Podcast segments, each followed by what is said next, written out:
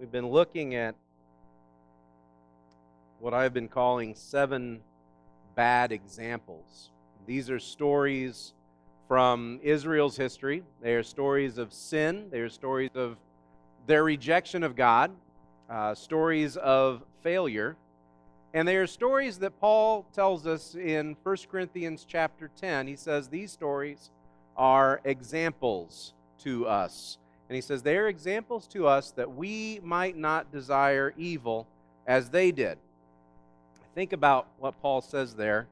And it's, um, it's a humbling and a frightening thought. It's humbling because we tend to think a lot of ourselves, especially when we read stories about a culture that is half a world away and 3,000 years removed from us. And we think, well, they were primitives. Yeah, they didn't know any better. we are enlightened people. We, we live in an enlightened generation, and, and we, we know better than, than to do the things that we did. But Paul says these are examples for us. We are just as capable of evil as they were. And it's frightening to me because the story we're going to look at today is, is one of the most evil imaginable. We're going to be in Numbers chapter 25 today, uh, just the first nine verses. Numbers 25, if you're looking through your Old Testament, it's Genesis, Exodus, Leviticus, Numbers, fourth book of those first five. We call those first five the Pentateuch. If you learn nothing else today, remember that's, that's the Pentateuch. Um, and if you're using those Bibles we have in the pews, we encourage you to use those. We can all follow along. It's page 133. This is this is evil stuff.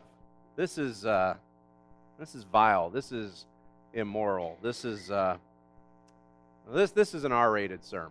I'll just warn you right up front. it's R-rated, and it may even be a little more than R-rated. I lost sleep over this sermon. I mean, I woke up in the middle of the night, a couple of nights, thinking, how am I going to preach this? How am I going to say these words? How am I going to preach this story and, and do justice to the story? I can't, I can't downplay it. I can't soften it. I'm going to say some words here, and my mom is in the audience, and she, she's going to hear me talk about this stuff. And I, I can't, I can't miss what Paul says. Paul says in, there in 1 Corinthians 10. These stories were written for our example, as examples for us. But he also says, he doesn't just say they're written so that we might not desire evil. He also says they are written down for our instruction on whom the end of the ages has come. And when you hear that phrase, end of the ages, your mind probably goes to the second coming. You know, the end of the ages, Christ is coming back. Paul's mind went to the first coming. Paul was talking about Christ coming as the fulfillment of the ages, the fulfillment of everything that we read about in the Old Testament, everything we read about in history was fulfilled through Christ. And so Paul is talking about Jesus here. So these stories shouldn't just point us away from evil, they should cause us to run towards Jesus. Numbers chapter 25, beginning in verse 1. While Israel lived in Shittim, the people began to whore themselves, to whore with the daughters of Moab. These invited the people to the sacrifices of their gods, and the people ate and bowed down to their gods. And so Israel yoked himself to the Baal of Peor. And the anger of the Lord was kindled against Israel and the Lord said to Moses, Take all the chiefs of the people and hang them in the sun before the Lord, that the fierce anger of the Lord may turn away from Israel. And Moses said to the judges of Israel, Each of you kill those of his men who have yoked them to the Baal of Peor. And behold, one of the people of Israel came and brought a Midianite woman to his family. And, and in the sight of Moses and in the sight of the whole congregation of the people of Israel, while they were weeping at the entrance of the tent of meetings, when Phinehas, the son of Eleazar, the son of Aaron, the priest, saw this, he rose and left the congregation and took a spear in his hand. And he went after the man of Israel into the chamber and pierced both of them, the man of Israel and the woman through her belly. And thus the plague on the people of Israel was stopped. Nevertheless, those who died by the plague were 24,000. I read that story and I, and I cringe. I read that story and I, I cringe. It's awful. It, it's evil. It's, it's heartbreaking. And it should have never happened. I mean, God had warned them over and over again you don't go out after other gods. You're going to go into this land, there's going to be other people, they're going to worship other gods. Don't go after them. In fact, God had this top 10 list, right? Top 10 top 10 commandments. Number 1, you shall have no other gods before me. With this story, any dissimilarity between the Israelites and the surrounding people was gone. They looked and acted and worshiped exactly like everyone else. Now we can think, well, we know better today. We, we know better. We're not like that. We're not like them. But when Paul references this story there in 1 Corinthians 10, when he specifically references this instance, he puts it square at the heart of our culture, of our society, and what drives our culture. He says there in, in 1 Corinthians 10 8, we must not indulge in sexual immorality as some of them did, and 23,000 fell in a single day. I want you to notice two things about that, what Paul says there. First of all, Paul says 23,000. The Old Testament says 24,000. Let me just kind of clarify that. Paul says in a single day. Um, the scary part about this sin is it must have been persistent because in a single day, 23,000 died, but in the days that followed, another thousand would die from this, from this plague. There was something persistent about it. But I want you to also notice that Paul says we. Paul includes himself. He doesn't always do that. Paul includes himself in this, in this temptation. He, he recognized the seductiveness of sin, and he recognized that as an apostle, he was not immune to the seductiveness of sin. It is a danger for all of us, beyond and beyond just being about sex and beyond just being about idolatry here.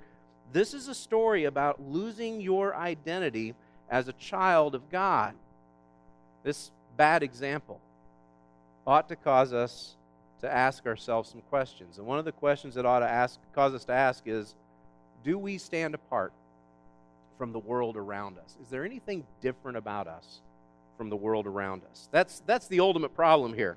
Israel was acting like everybody else. You know, we could, we could read this story just from an immorality point of view. And we could, we could preach a great sermon. I could preach a great sermon on hellfire and damnation and, and immorality and, and we could just talk about sex. Some of you, some of you seemed like when I pointed out that this sermon was about sex and violence, some of you were like, yeah, you know, it's, it's about time. You know, it's a little scary, guys. Um,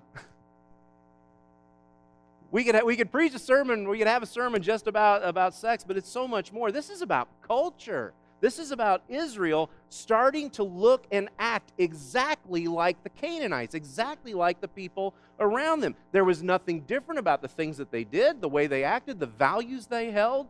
There was nothing to tell them apart from the rest of their world. It's not just about disobedience, although obviously that's a big part of it. I mean, they're breaking the first of the Ten Commandments. Disobedience is a big part of it. It's also about irrelevance. Because if, if we don't stand for something different than the world around us, what's the point of being here? What do we really have to offer if we are no different from the people around us? if we're exactly like everybody else, then, then what do we have to offer them? And again, it's, it's seductive, it's subtle, and it is far too easy to give in to the culture that's around us. You know, from, from this bad example here in Numbers 25, that in just a few verses, you can chart the seduction of this sin. And it starts out in verse 2. Verse 2 says that the daughters of Moab invited the people of Israel to the sacrifices of their God, and the people ate and bowed down to their gods. It's an invitation. I mean, who doesn't want an invitation? You know, somebody has invited them, and, and you can't be rude. You know, these are our neighbors.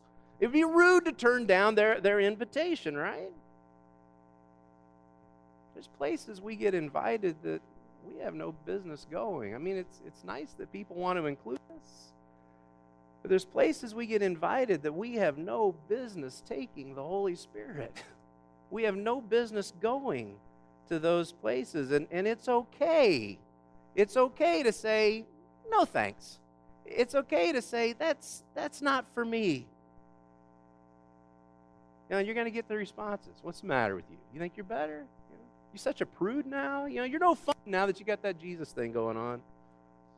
It's not about being a prude. It's, it's a matter of faithfulness. You know, last week we, we had a big party in the other room. We watched the Super Bowl. We had a blast. I mean, it was so much fun in there. I mean, there was a lot of food and apparently there was a football game on. I didn't really watch much of it, but there was food and it was loud in there and, and there was food and we've done this the last couple of years and it just seems like every time I watch the, the Super Bowl that I get very apprehensive about the halftime show because, you know, there have been you know, costume errors and things at the, the halftime show. And there, there have been all kinds of problems with the halftime show. And, and so I'm always very nervous about the halftime show. And, and, and I, so we just shut it off. You know, we, we didn't watch the halftime show. We shut it off. We didn't watch it. I, I, re- understand it was relatively tame, and kind of wish I would have seen that guy in the shark costume. You know, I would have liked that, but but you know, we just decided that wasn't going to be a part of what we were going to do here. Peter says this in 1 Peter chapter 4. Peter says this, and, and it's so relevant to the world around us. Peter tells the Christians in 1 Peter 4 5, 3 through 5, he says, For you have spent enough time in the past. You've spent enough time in the past doing what the pagans choose to do, living in debauchery, lusts, drunkenness, orgies, carousing, and detestable idolatry. They are surprised that you do not join them in their reckless, wild living, and, and they heap abuse on you that they will have to give an account to him who is ready to judge the living and the dead. You hear that? They are surprised that you do not join them. You're no fun anymore. You don't like to go out and have fun. You don't like to do fun stuff with us anymore ever since you found Jesus. There's nothing wrong with standing for something.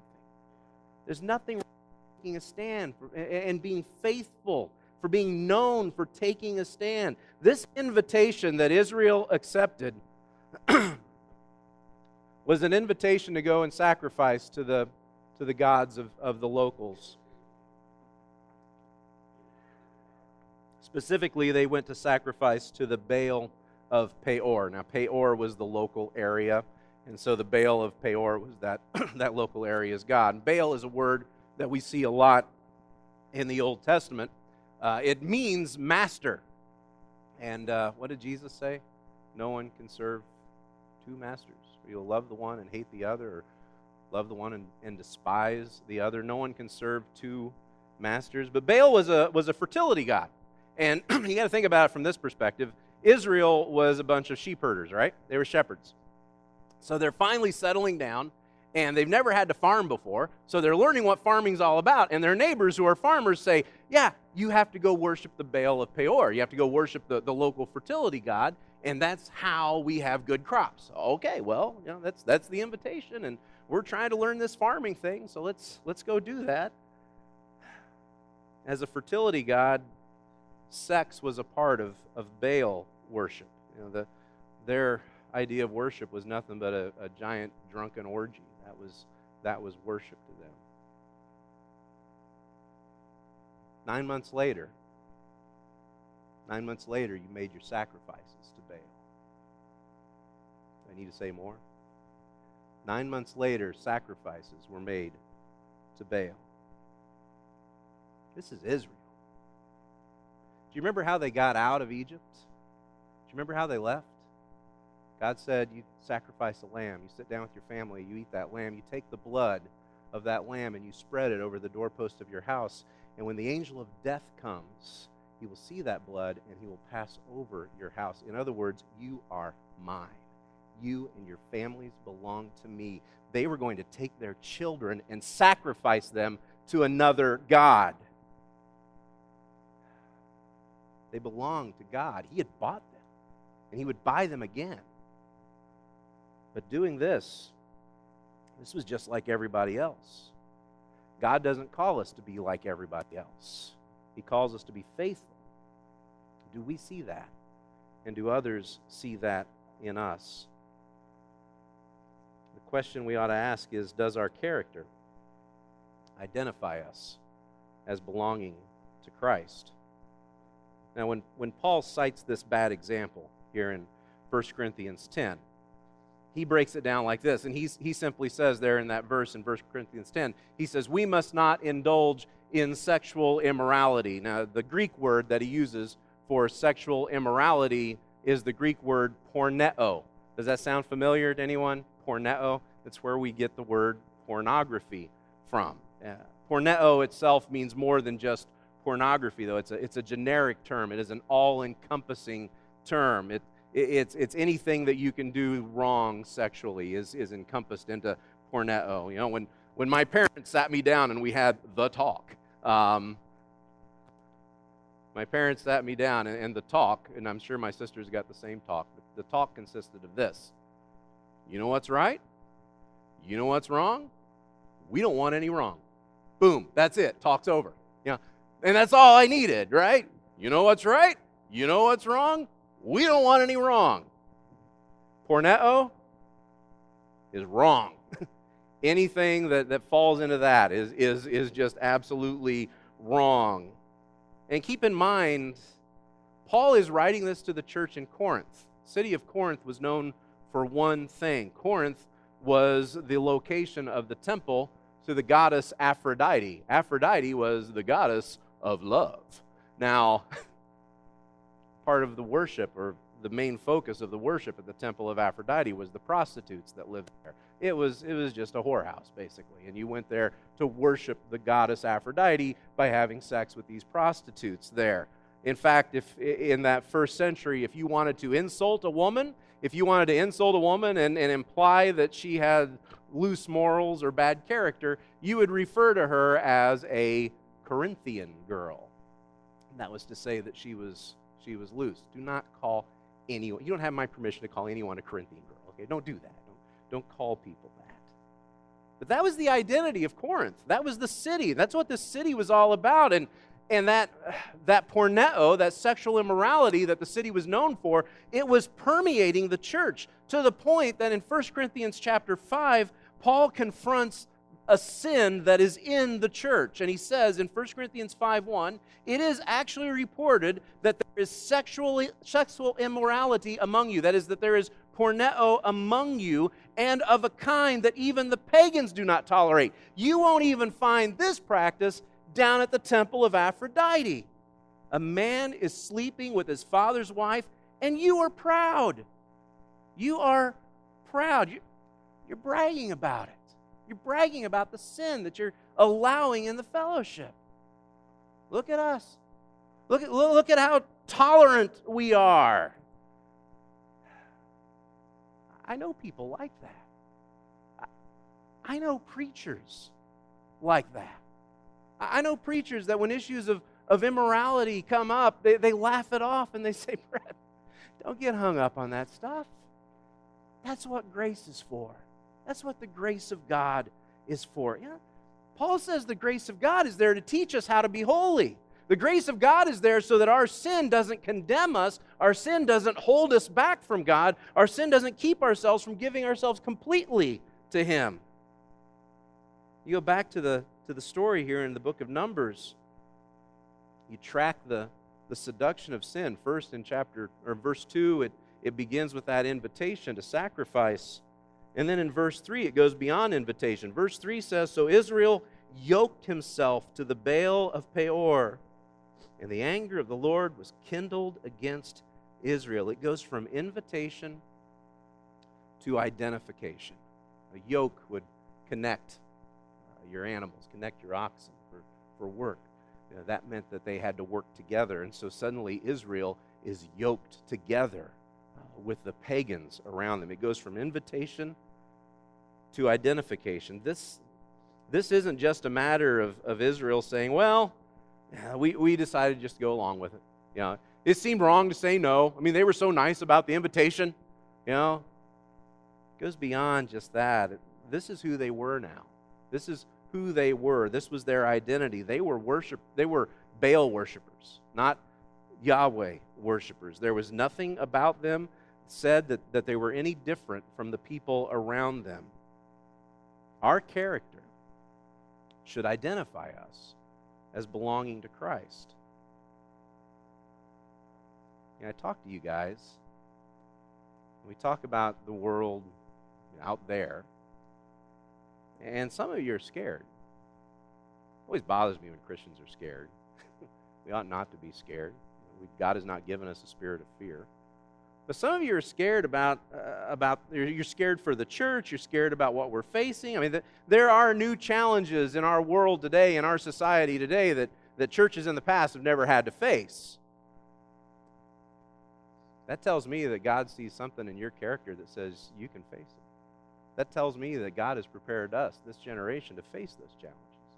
But, but there are challenges that the church is facing today that, that other generations never never had to face. I mean, challenges to our faith, challenges to our beliefs, and, and even challenges to our morality. I mean, there are places where, where our morality is viewed as an enemy to society, where, where, where there's something wrong with us because of the morals that, that we espouse. And I want to tell you, your elders, your elders are working on that. Your elders are, are, are working to, to hold us uh, and to, to protect us, to make sure that we can face those challenges. But if you ask me, the problem isn't out there. It's not about what's out there. The problem is about what's been in here the whole time. Because for decades, there has not been a whole lot of difference between the morality of the average American Christian and the average American non Christian. We haven't looked that much different from the world around us. And I don't think these challenges are attacks. I think these challenges are the result of us whoring ourselves with the culture around us. I think it's just the natural result of, of what's happened when we haven't stood for anything. Does our character identify us as belonging to Christ? That's a tough question. But it shouldn't be the last question. And it shouldn't be a, a hopeless question because we also need to ask Does our failure draw us to His grace?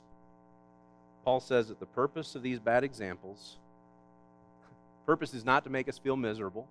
The purpose of these bad examples is not to make us feel like failures. The purpose of these bad examples is not to condemn us. The purpose is to keep us from desiring evil so that we can learn from their mistakes. And you see this story here in, in Numbers 25. And not only do you see failure, but you see failure on top of failure. Failure just, just begins to snowball here things go from bad to worse, and what's, what started out as an, as an invitation to join in then becomes Israel being yoked to this God, this Baal of Peor, and, and suddenly they are identified as, as worshipers of Baal. But before the story is over, it's not just that they are identified, but that they have defied. They have defied God. They have defied Moses with their sin. I want to read again. Just pick up the story in verse 6, this, this horrible story says, And behold, one of the people of Israel came and brought a Midianite woman to his family. And in the sight of Moses and in the sight of the whole congregation of the people of Israel, while they were weeping at the entrance of the tent of meeting, in other words, other people were repenting for what had happened. They, they were admitting their failure. While they were weeping at the entrance to the tent of meeting, when Phinehas, the son of Eleazar, the son of Aaron the priest, saw this, he rose and he left the congregation and he took a spear in his hand. And he went after the man of Israel into the chamber, that, that is, into the bedroom in, in the man's house, and he pierced both of them, the man of Israel and the woman through her belly.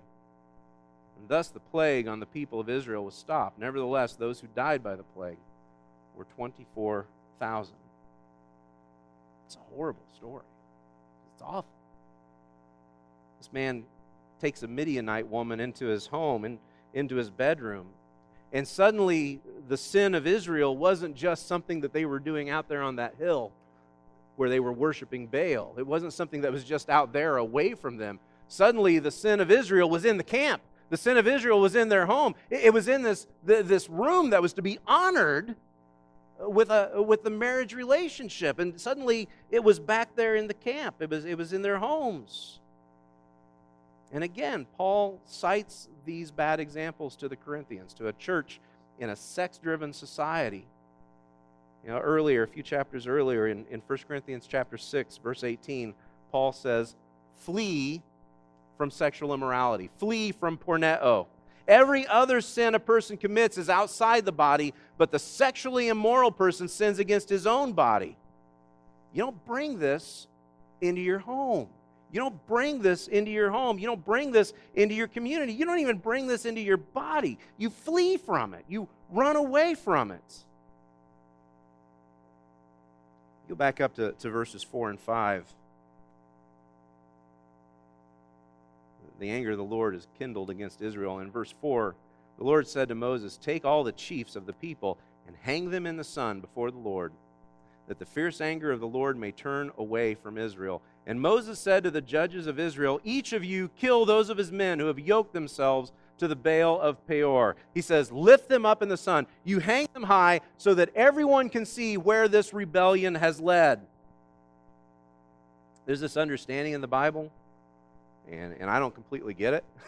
I don't completely understand it, but, but there's this, this amazing thing that you see, especially in the Old Testament. And it starts with Adam. You remember the story of creation, Adam and Eve? And Adam is created out of, out of the clay of the earth, right? Adam is taken out of the dirt.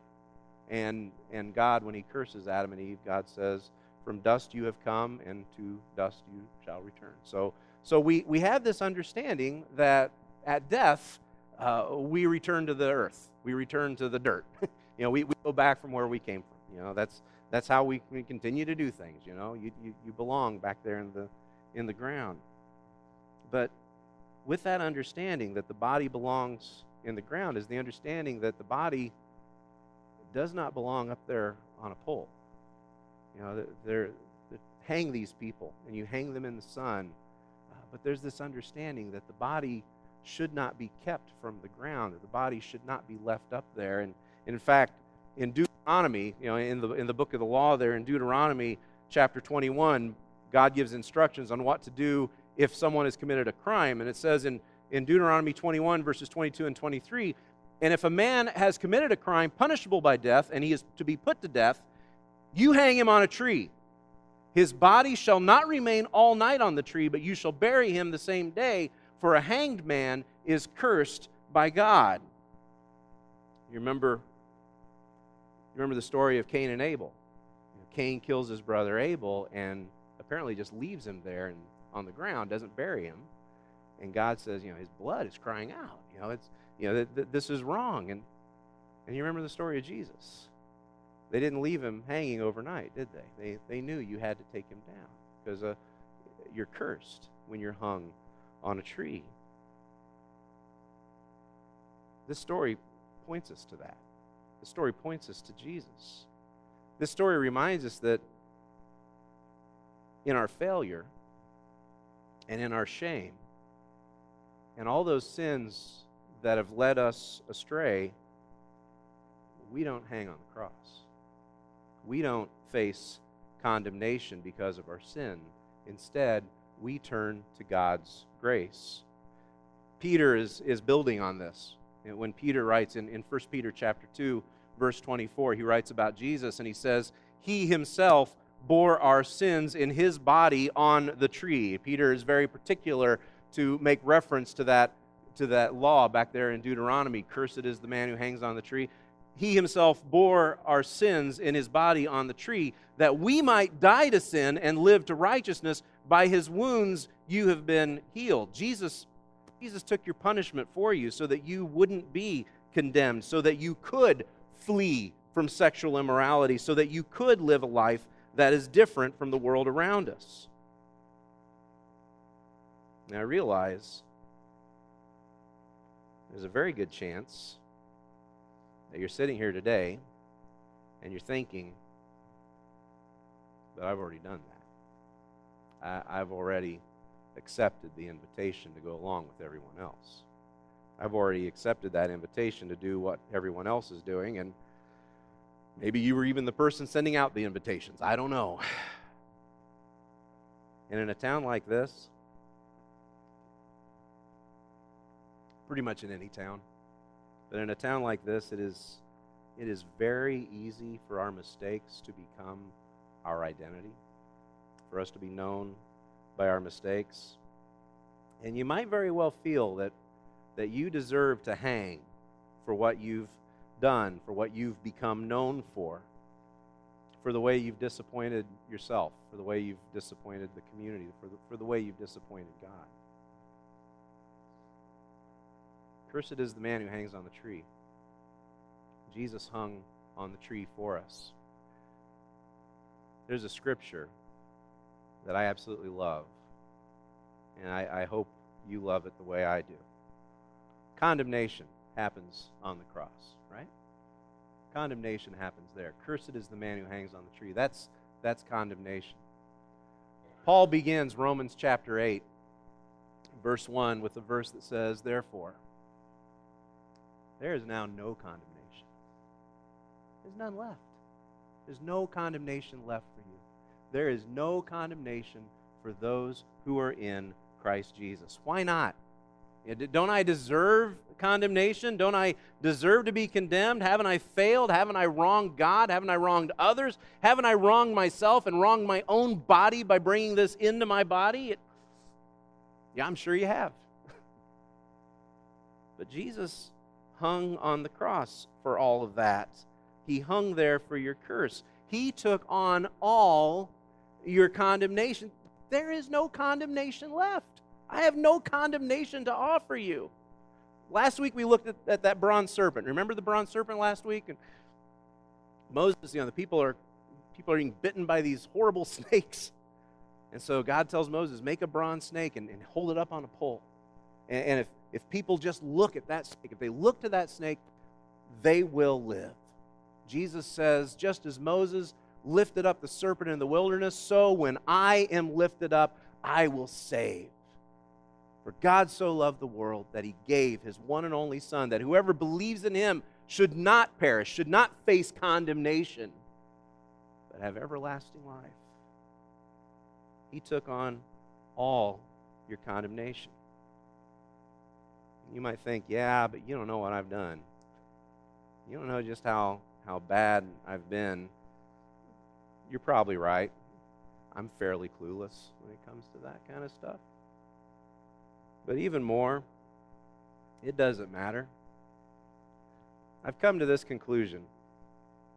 Either Jesus' death on the cross saves all of us, or it saves none of us. That's the way it works. Either his death on the cross saves all of us, or it saves none of us. If your sin is so bad, if your sin is so vile, if, if your sin is so wrong that that he can't save you, then none of us stand a chance. If, his, if there is a sin out there that is so bad that the blood of Christ will not cover it, then none of us stand a chance in this world. None of us stand a chance. And we can look at this story and, and we can think, but, but I've failed so many times. And, I, and I've tried and I've, I've failed over and over again. I choose to believe that, that as evil as my sin has been and, as vile as my sin has been, it has gone before Him and it has been paid with His blood. And as weak as my attempts to be faithful to God are, He never fails me. And the story of my life and the story of my salvation is not about how great my faithfulness is. The story is great as your faithfulness. Great is your faithfulness. Why we come to the table every week. It's why we come here to remember the price that was paid. It's why we, when, when the time comes for us to, to give our lives to Him, it's why, it's why we see baptism as such an important step. Because it's a remembrance of, of the price that was paid, that, that His body wasn't left on the tree, but that He was buried and, and that He rose again. And this, with Him, we we are buried in baptism. We say goodbye to that old life of sin, and we are raised to live a new life. You can't condemn a dead man. Yeah, there's nothing left to condemn. And from what Paul tells me in Romans chapter 6, in baptism we have become dead and we are raised to a new life. All that condemnation is gone. There is nothing left. I hope you know that. I hope you know the peace that comes with that. I hope you know the greatness of his faithfulness. Today, if you need to just step out and say, I need that. And, and maybe you already have, but, but if you need to say, I, I, need, I need to trust that more, I need to give myself to Him more, I just need your prayers and I need your support to know his faithfulness. We would love to pray with you. We would invite you to come and let us pray with you. Let us welcome you. Let us let us invite you to, to join in us with the, the one source of hope that we have, the faithfulness of God. If you need to do that, to come as we stand and sing.